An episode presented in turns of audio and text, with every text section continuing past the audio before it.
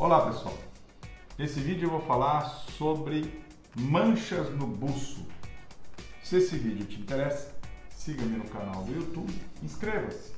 Também siga-me nas mídias sociais, do Instagram, Facebook e também no Spotify e podcast.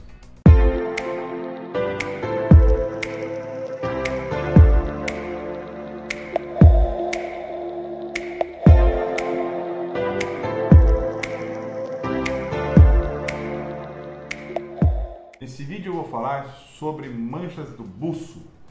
Foi uma dúvida enviada por você, meu seguidor, sobre o que causa e como combater essas manchas. Agradeço a sua pergunta e peço que vocês enviem mais perguntas, porque é através delas que eu gero os próximos conteúdos. Geralmente, as manchas do buço estão associadas a efeitos traumáticos locais nas mulheres por conta da depilação. Então, um dos motivos mais frequente das manchas no buço são, é o ato de usar cera para depilação, fazer, é, usar, por vezes tem paciente que até usa lâmina para depilação. Então, o, principalmente o fato de você usar cera para depilar o buço superior uh, ou parte superior ao lábio, que a gente chama de buço, pode não só a longo prazo te gerar manchas e melasma nessa região, como também aumentar a sua uh, flacidez localizada.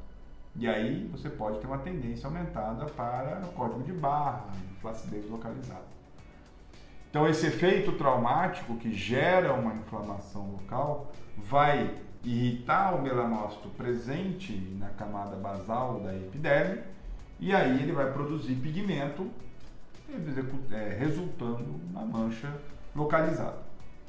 Para tratar, é basicamente como a gente trata todo tipo de melasma.